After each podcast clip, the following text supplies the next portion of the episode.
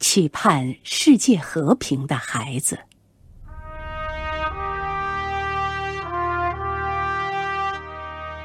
一九九六年十一月，在第八届国际科学与和平周的开幕式上，一个虎头虎脑的中国男孩宣读了他写给联合国秘书长的一封信。两年多来，我们全家人沉浸在失去亲人的巨大悲痛中。我至今都忘不了，爸爸临上飞机前对我和妈妈。那深情的回眸，他对我说：“孩子，等爸爸回来，一定送你一顶蓝盔。”我和妈妈相约，等爸爸凯旋那天，我们要带着最美的鲜花去迎接他。这个男孩名叫雷蒂。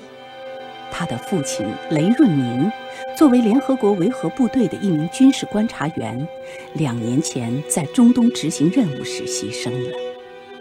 当时，妈妈没敢把这个消息告诉他，直到一年以后的一天，妈妈递给他一份英文报纸，指着一篇报道说：“把这篇文章看看。”文章刚读一半，雷蒂就放声大哭。那上面登着爸爸一年前殉难的消息，痛哭、发高烧，高烧一连几天不退。妈妈望着沉默的儿子，忍着巨大的悲痛说：“记住，孩子，你爸爸是为维护和平牺牲的。”雷蒂一头扑进妈妈的怀里，泣不成声地说：“妈妈，我会记住的。”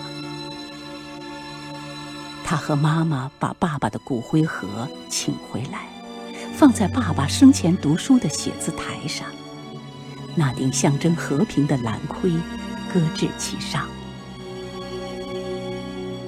书桌上照片里的爸爸。一如往日，用平静深情的目光望着他。从此，雷蒂好像一下子长大了，像许多孩子一样。雷蒂原来也很淘气。上小学时，有一天，他把一块西瓜皮涂了泥，扔在马路上，想让过路的人不留神滑一跤。妈妈看到了，让他写检查。雷蒂写道：“我不应该把西瓜皮扔在马路上，要是把人摔坏了，就麻烦了，还得带他去医院。”妈妈一看，心头火起，伤害了别人，还嫌人家麻烦自己，为此，妈妈狠狠地教训了他一顿。现在，爸爸不在了，雷蒂却变得懂事了。晚上，他会悄悄为妈妈掖被角，看到妈妈不舒服，会再三叮嘱妈妈去医院。他非常关心国际政治，注意中央电视台播发的国际新闻。每当看到那些在战乱中妇女儿童受伤害的情景，情绪就十分激动。他知道，爸爸是为了保护这些妇女儿童牺牲的。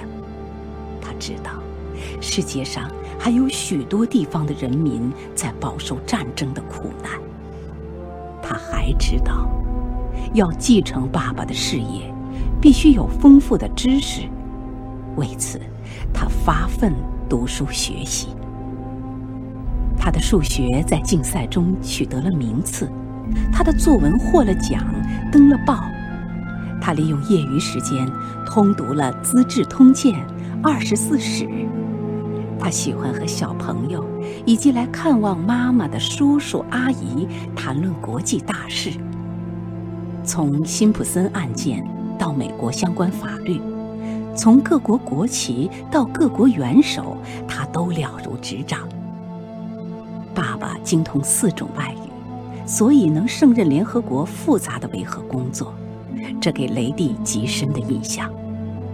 他从小就喜欢学习英语，爸爸牺牲以后就更加努力。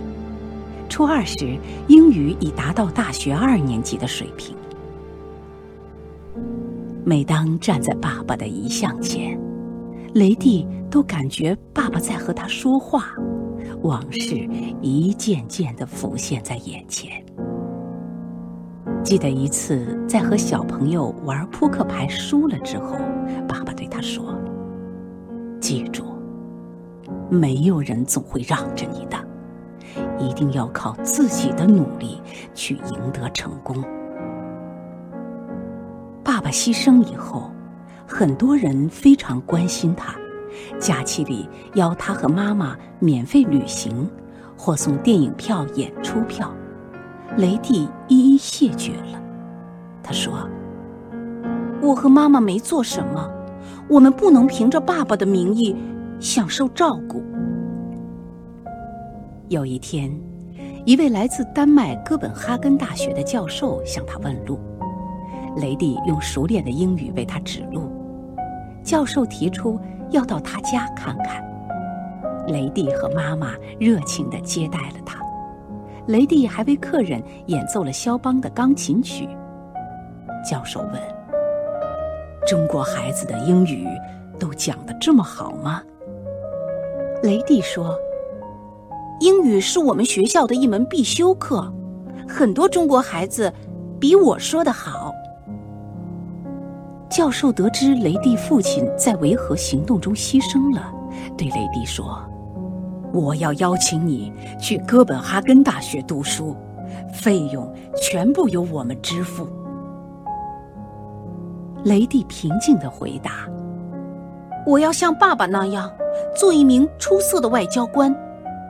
我会去哥本哈根，但我要凭自己的努力去。”教授激动极了，说：“你是我见到的。”最优秀的中国男孩，我相信，今后会在中国驻丹麦大使馆里见到你。雷蒂正在成长，一个期盼为世界和平做贡献的孩子正在奋发努力。雷蒂希望自己长大以后像爸爸那样优秀，像妈妈那样坚强。他说。我一定要去完成爸爸未尽的事业。